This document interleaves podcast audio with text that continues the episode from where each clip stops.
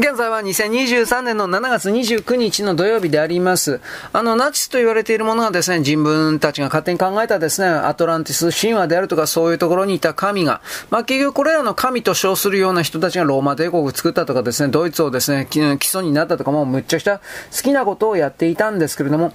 まあとりあえずですね、あのー、大洪水の後にですね、ウォータン、オーディーンとですね、身重の弟とウォータンの娘だけが残ったというふうになってますが、まあ、とりあえずウォータンにとって残念なことというのは、彼の甥っ子というのは彼の娘とは結婚しなかったわけです。あのー、純粋な北方人種であり、最直主義者で禁酒主義者の花嫁の代わりに甥いが選んだというのは、劣等人種の交わりであったと。まあ、この設定なんですよ、結局。劣等人種というのは彼に肉食と酒を教えてしまった。アルコール飲料というのはハイドというユダヤ女の発明にかかったものである。彼女はキャベツのこの、木の果実の発酵法を知っていたと。で、ユダヤ人が元来は純粋なアーリア人種に人種的腐敗である腐っている飲酒と肉食を持ち込んだんだ。全部ユダヤ人が悪いんだと。まあ、ここの辺でめちゃくちゃ決めたわけです。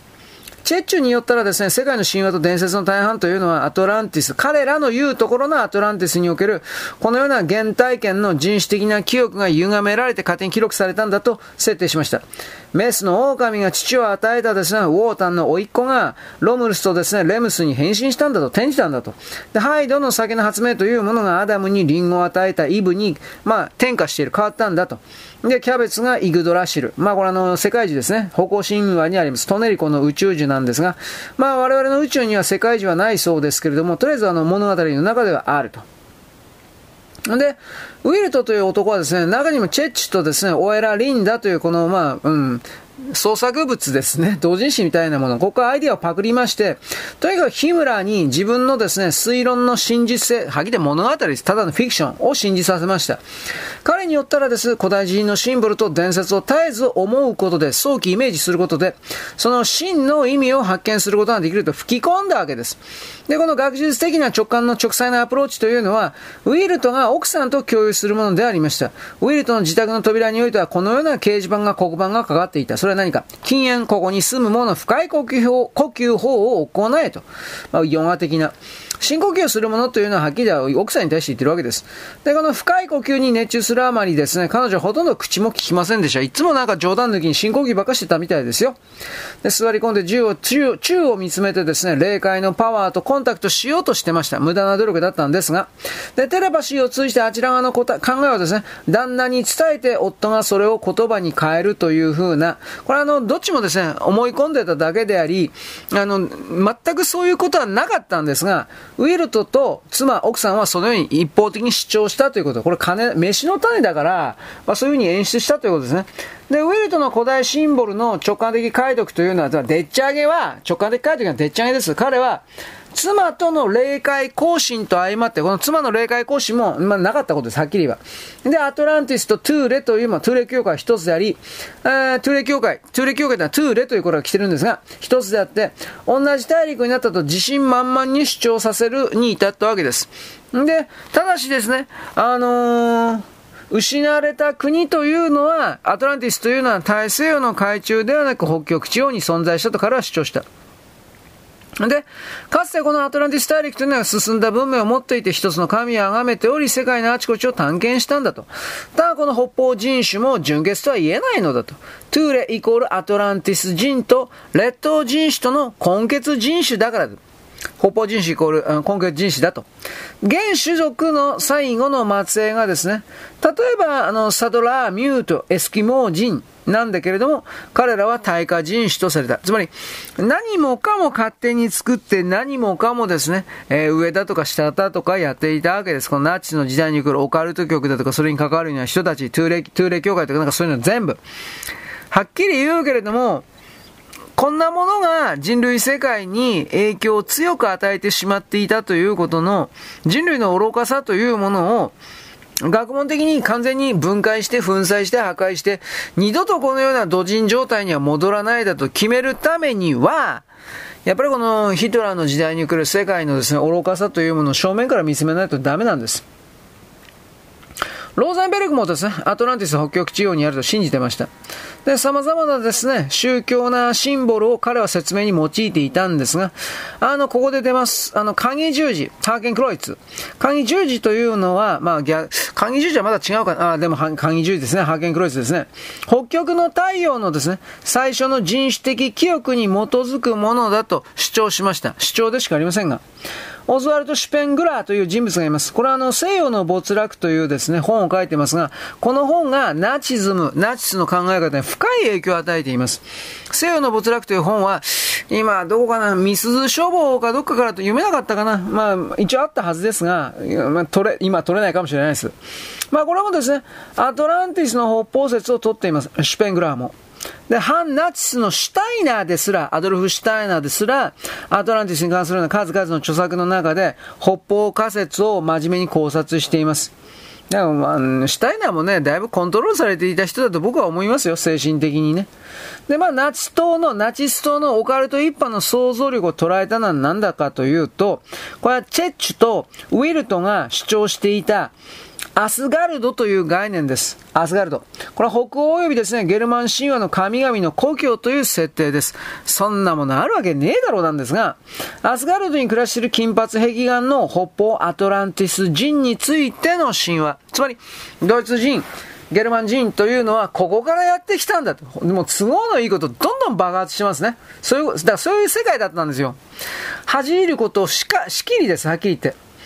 まあ、あの、アドルフ・シュタイナーの主張においては、アトランティスというのはもう一つのですね、謎の大陸のレムリア、イムーリアとかも言うそうですが、レムリア大陸からの脱出組によって作られたんだと。で、このレムリアは、あ太平洋の海中のどっかにある。で、太平洋から大西洋に来たんだと。で、シュタイナーによればですね、アトランティス壊滅の原因というのは黒魔術の実践にあったんだ。そこの住人は格別な能力に恵まれていたのだと。例えばですね、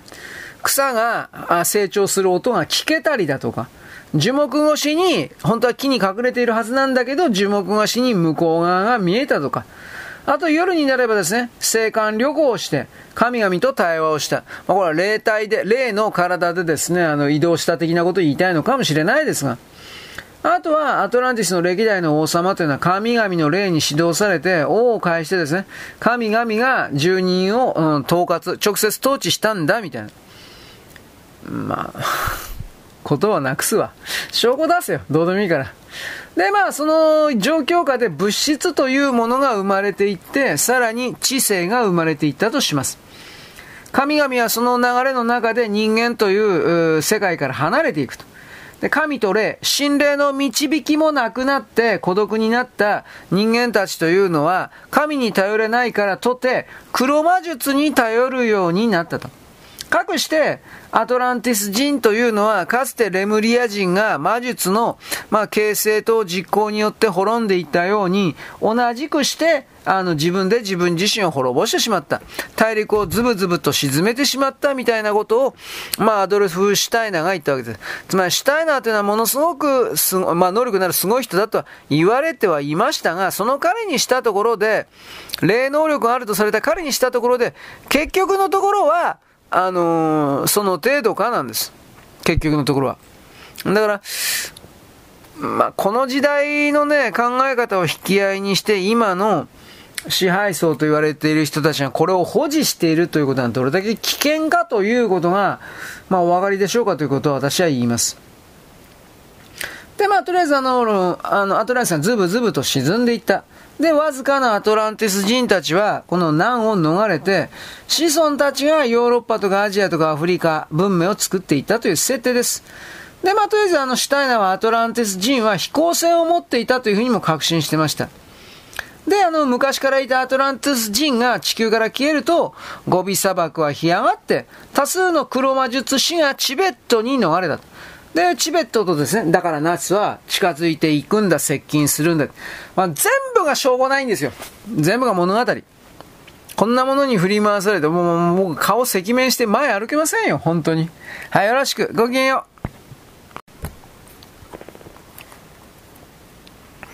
う。現在は2023年の7月29日の土曜日であります。あのーナチスの中でこのアトランティス神話的なもの、この物語でしかないんですが、こういうものが出てきた。で、この中でですね、ナチスとその神派同調者たちというのは当時、アトランティス人こそ、創世記、えー、ジェネシスでよかったですか？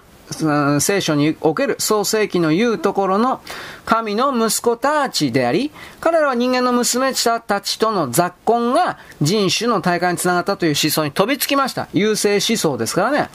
で、アトランティスを北方民族神話と関わらせていくというのは、20世紀初頭のですね、オカルティストたちの頭の中に常にありました。つまり、えー、都合のいい話はないか、都合のいい設定はないかと探していたわけです。そこにこのアトランティス神話的な設定が出てきた。さあ飛びついたわけです。自分たちこそが優秀であり、一番であり、特別なのだということを補強できるから。まあ、あの、アトランティスについての概念のドイツのオカルティストのコンセンサス、まあ、全体合意というのは、まず、その場所、位置座標を北方地域、特に北極圏に置くということが彼らにとっては大事でした。で、この北極地方から北方的なアトランティス人がヨーロッパに降りてきてという考え方ですね。降りてきて、で、ドイツ文化を全世界に波及され、普及させる波及され、まあだから、要はドイツが一番って言いたいんだけど、バカじゃねえよ。だからね、いい年こいた大人がそんな考え方に縛り、ね、つけられてるというか、どんだけみっともないのっていうことに、彼らは気づけなかったんですよ。当時の人、まあ、日本人だってこんなんだったらこんなんなっちゃう知らんけどね。神のことかそのバカなことか言ってさ。まあ、とにかくあの、北極圏に置くということなんです。で、北極地方からアトランティス人がヨーロッパに入ってドイツ文化を、え世界中に広めるんだと。で、チェッチュみたいな人物はですね、話をさらに一段と大げさにします。で、もう自分をですね、ギリシャ神ゼウスの末裔だとですね、信じてるんですね、チェッチュっていうのは。だからそんなことは不思議でもなんでもないですよ。まあだからここまで気違いなんですよ、正直言うけど。で、オエラリンダという書物が、ウィルトとヒムラーの強い関心を引いたのですけど、ここに、この書物の中に登場するアトランドというものが、いわゆるオカルト神話の中にもう一つの失われた国というものを提供します。時代は同じなんですけど、あのー、この国というのはアトランティスよりも長持ちして、あのー、場所的にはグリーンランドとヘブリディーズ諸島の真ん中辺に位置してました。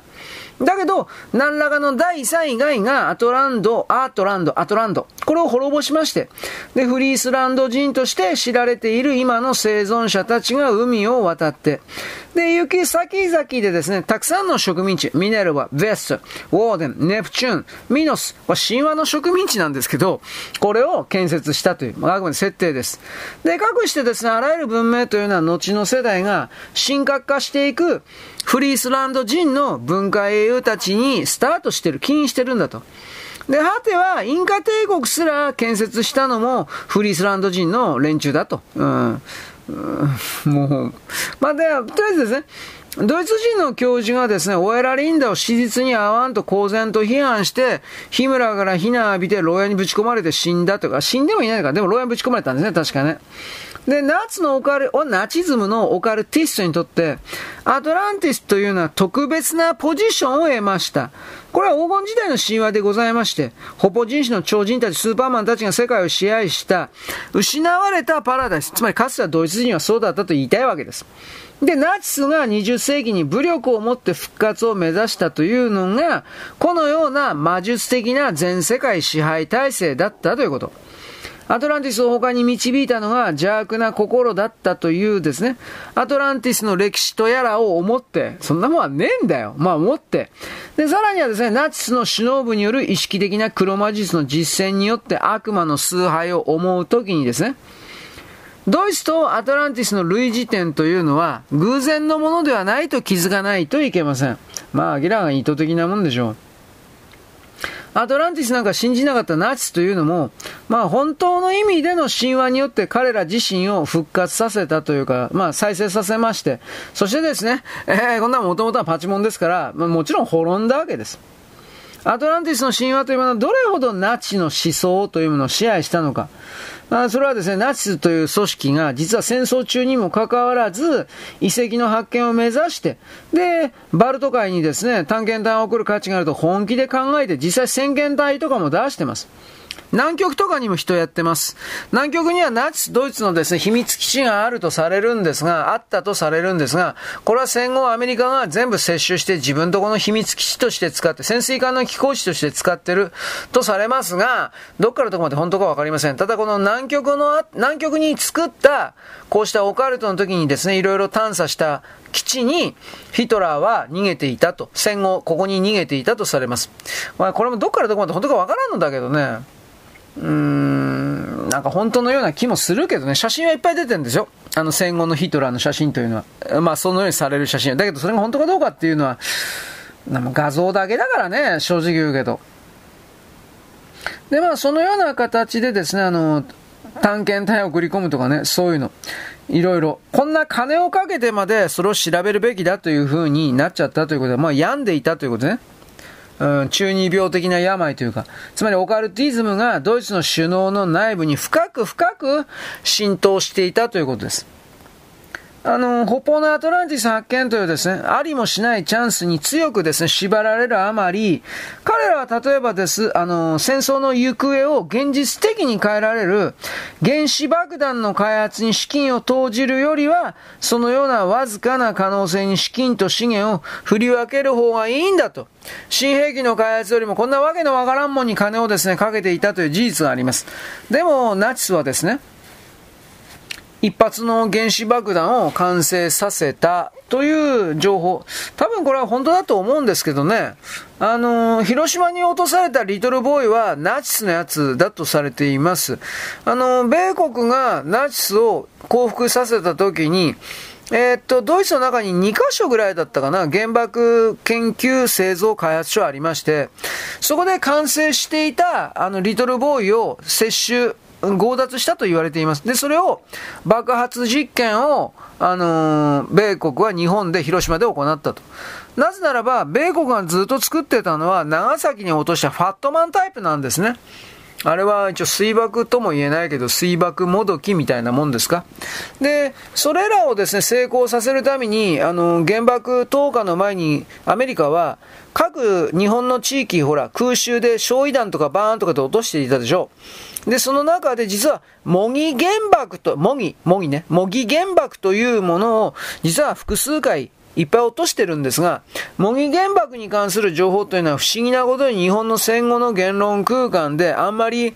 あのー、広がらないようにされてます。検閲があったんだと思います。で、この模擬原爆が、えー、っと、ファットマンタイプのやつじゃなかったかなと思うんですよ。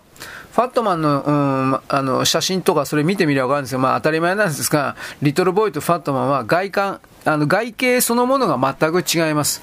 そういうことを含まれてですね、アメリカが作ってたのはファットマンだけだったっていう、まあそういう説は一応あります。まあでですね、アトランティスというものに関してのドイツ人の強い強い思い、思い込みというのは、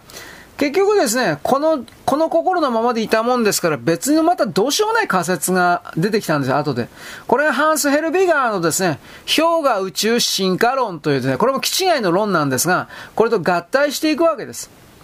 で、この氷河宇宙進化論とアトランティス。アトランティスは確かその宇宙からやってきた民とか、なんかそういうんじゃなかったかな。だから、ナチスの中でこういうオカルト、宇宙人、UFO、あと霊界通信、そういうものが国家的規模予算を通じて開発されており、それらが戦後ですね、えー、ソ連とアメリカ、ほとんどアメリカなんだけど、そうしたところに渡っていって、そして、なんだろうね、アメリカの支配層たちがこのナチスのどうしようもないオカルティズムに染まっちゃって、今でも染まっちゃってるということ。これをとりあえずですね、この部分はとりあえずあなた知っとくべきです。どういうオカルティズムか、具体的には僕は何ともわからんけど、そのような神秘思想、うん、再現性のない神秘思想に、自分の脳みそやられちゃっていて、まあ一人一人が一人、たった一人がくるくるパーなのは別に問題ないけど、それが政治支配層に現実にいるということが問題なんですよ。この人間世界において。アメリカもそうだけど、ヨーロッパもそうなんだけどさ。日本にもいますね。いるんですよ。実は。はい。よろしく。ごきげんよう。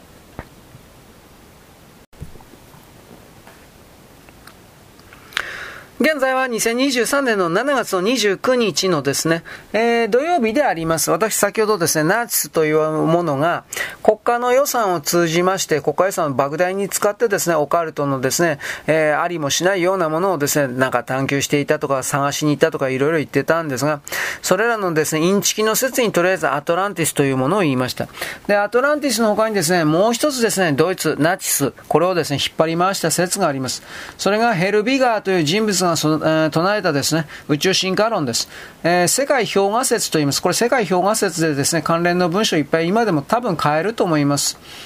うん、ウェルトアイスハーレ、えー、レーレか。アイスレーレですね、ガーティスだから。この氷あとね、氷河宇宙、氷河、世界氷河説または氷河宇宙進化論とも言うんですが、これは、ヒムラ、並びにヒトラーをですね、徹底的に夢中にさせた学説です。もちろんこんなものは本当ではありません。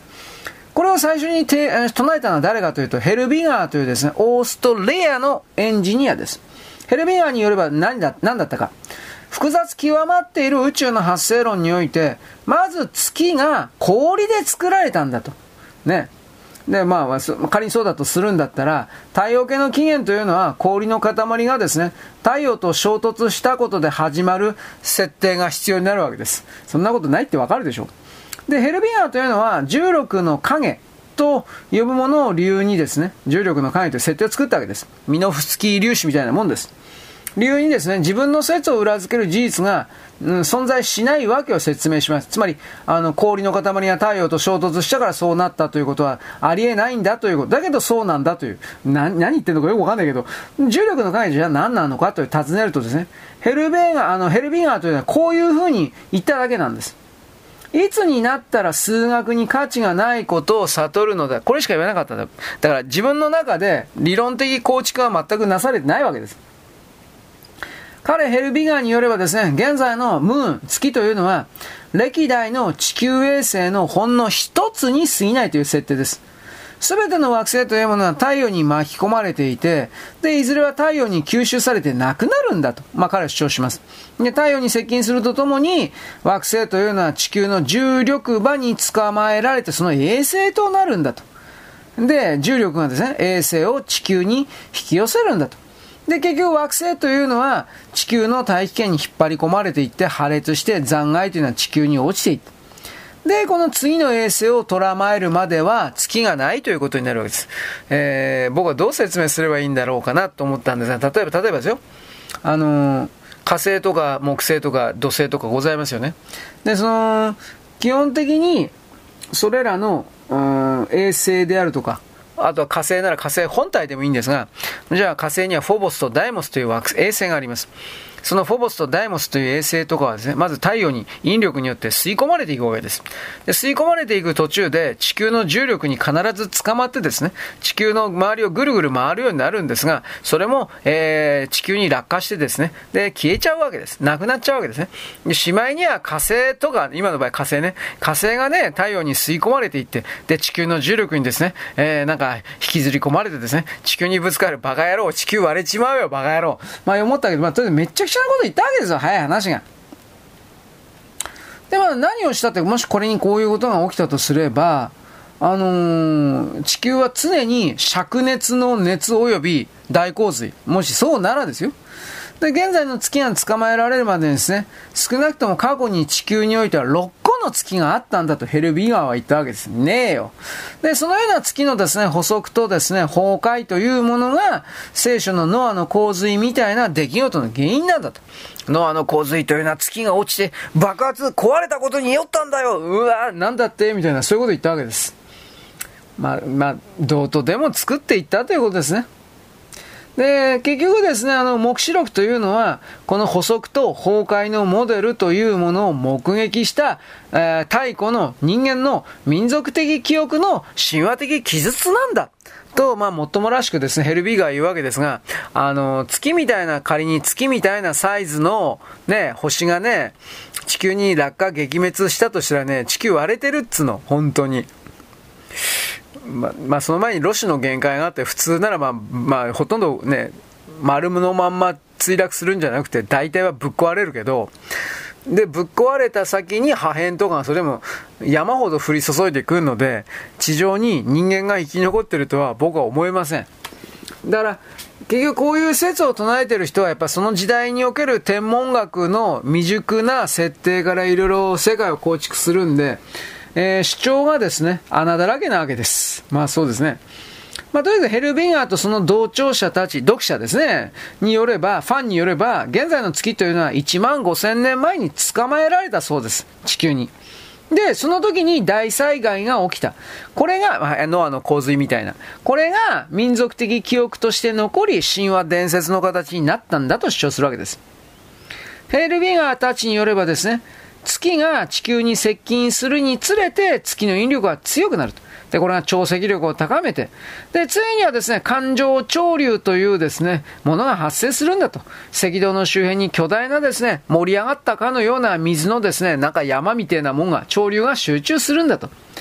で、ここで25万年前にこの盛り上がった潮流の発生によって、ティアワナ湖に世界文明の中心というものが突如として出現したんだと。ね、アニメみたいですね。ね。ティアーナゴットは何かというとアンデスの都市で、海抜はですね、1万3000フィートのところにあります。今でもあるのかな？古代遺跡が存在しています。確か今でもあったはずで、ティアーナ湖。父かか、ちょっと違うね。まあ、あの、アンデス、なんか変なのいっぱいあるからね。で、遺跡には印象深い巨石の建造物がたくさんあります。年代については、これは現代においても様々な説があって、あの、一致してません。そもそもなんでこんな高い山のところにですね、あの、遺跡というか、ね、都市があったのか。これ常識派の歴史家においては納得のゆく説明をできた人はおりません。で、こヘルビガーのですね、支持者たちによったら、ティワ、ティアワナコの町はかつては平地の低いところにあったんだけど、月の崩壊とその後の環状潮流の交代によってですね、現在の位置に取り残されたんだ。ね、まあ盛り上がって引っ張ってあの山になったんだとか、まあ適当にどうとでも言ったんでしょうね。で、もちろんこれは仮説なんで、具体的な証拠はゼロです。あるわけねえだろって感じで。で、もっともらしいそれ以外の説明も存在していないと。だから、ティアワナコの遺跡というのは、今でも考古学者の頭を悩まされる問題にはなってますが、まあ単純、単純にあそこに作りたかったというだけなんじゃないでしょうか。そんな難しく考える必要ないと思うんですが。とりあえず、第一次世界大戦終わりますと、あの、戦争負けたんで、ドイツって。敗戦及び不況に悩んでですね、ドイツ人はもう憂さ晴らしを、ありとあらゆるですね、トンチンカンな説、精神世界、大ボラに飛びつきました。で、ヘルビガーとその同調者たちというのは、世界評価説、世界がですね、えー、全部氷漬けになっちゃった。これをですね、衝動するような一連のですね、書物だとか論文の発表に着手しております。で、通常の天文学のですね、えー、学会というかそういうものの集まりにおいての合言葉は、もうまともな説は聞き飽きたと。もうこの時点で学問の敗北ですね。もうまともな説は聞き飽きたと。今我々に必要なのはヘルビガーだと。もうだからもうもうダメなんじゃないか。あのー、えー、あれですね。個人名出したら悪いんだけど、日本で言ったらいわゆるあの、学問的な人よりもですね、ムーでわけのわかんない説をいっぱい量産してるような、えー、っとね、飛鳥明夫だったかな、三上健だったかな、ああいう人の説の方がですね、必要とされており、おり聞くべきだ、みたいな、そういうことを言い出してたわけで、当時のドイツ人は。まあ逆の意味で言ったら、どれだけですね、あのー、ドイツ人の心が壊れてしまっていたか、えー、なんていうかな、やさぐれていたかと、そういうことがわかるわけです。だからヘルビガーだと叫んで他の真面目な天文学者の邪魔をしていたという言い方ですね。だからへ、なぜかというヘルビガーというのは自分を信じるか、それとも敵として戦うかというふうに、論的だとか、ファンだとかに選択を迫ったわけです。で、多くの意味合いでですね、この敵か味方が的なやり方というのは、ヒトラーのやり方のコピー、丸写しです。ヘルビガーの背後にも彼をプロデュースするような何かいたんだろうなと思います。当時のヨーロッパというのは、このようなオカルト思想に全土が汚染されてたけど、ドイツのそれは、もう、もう、もう、目を追うばかりにひどかったったんだということ。これをちらりと覚えておいてほしいです。なぜならば、そうしたねじくれた精神が、戦争第二次世界大戦に向かっていった。で、その戦争を起こさなくちゃいけない的な真実の理由というのはこのオカルトにあったんですよ。どうもそうなんです。許せねえ。冗談じゃねえと思うわ。いろんな意味で。はい、よろしく。ごきげんよう。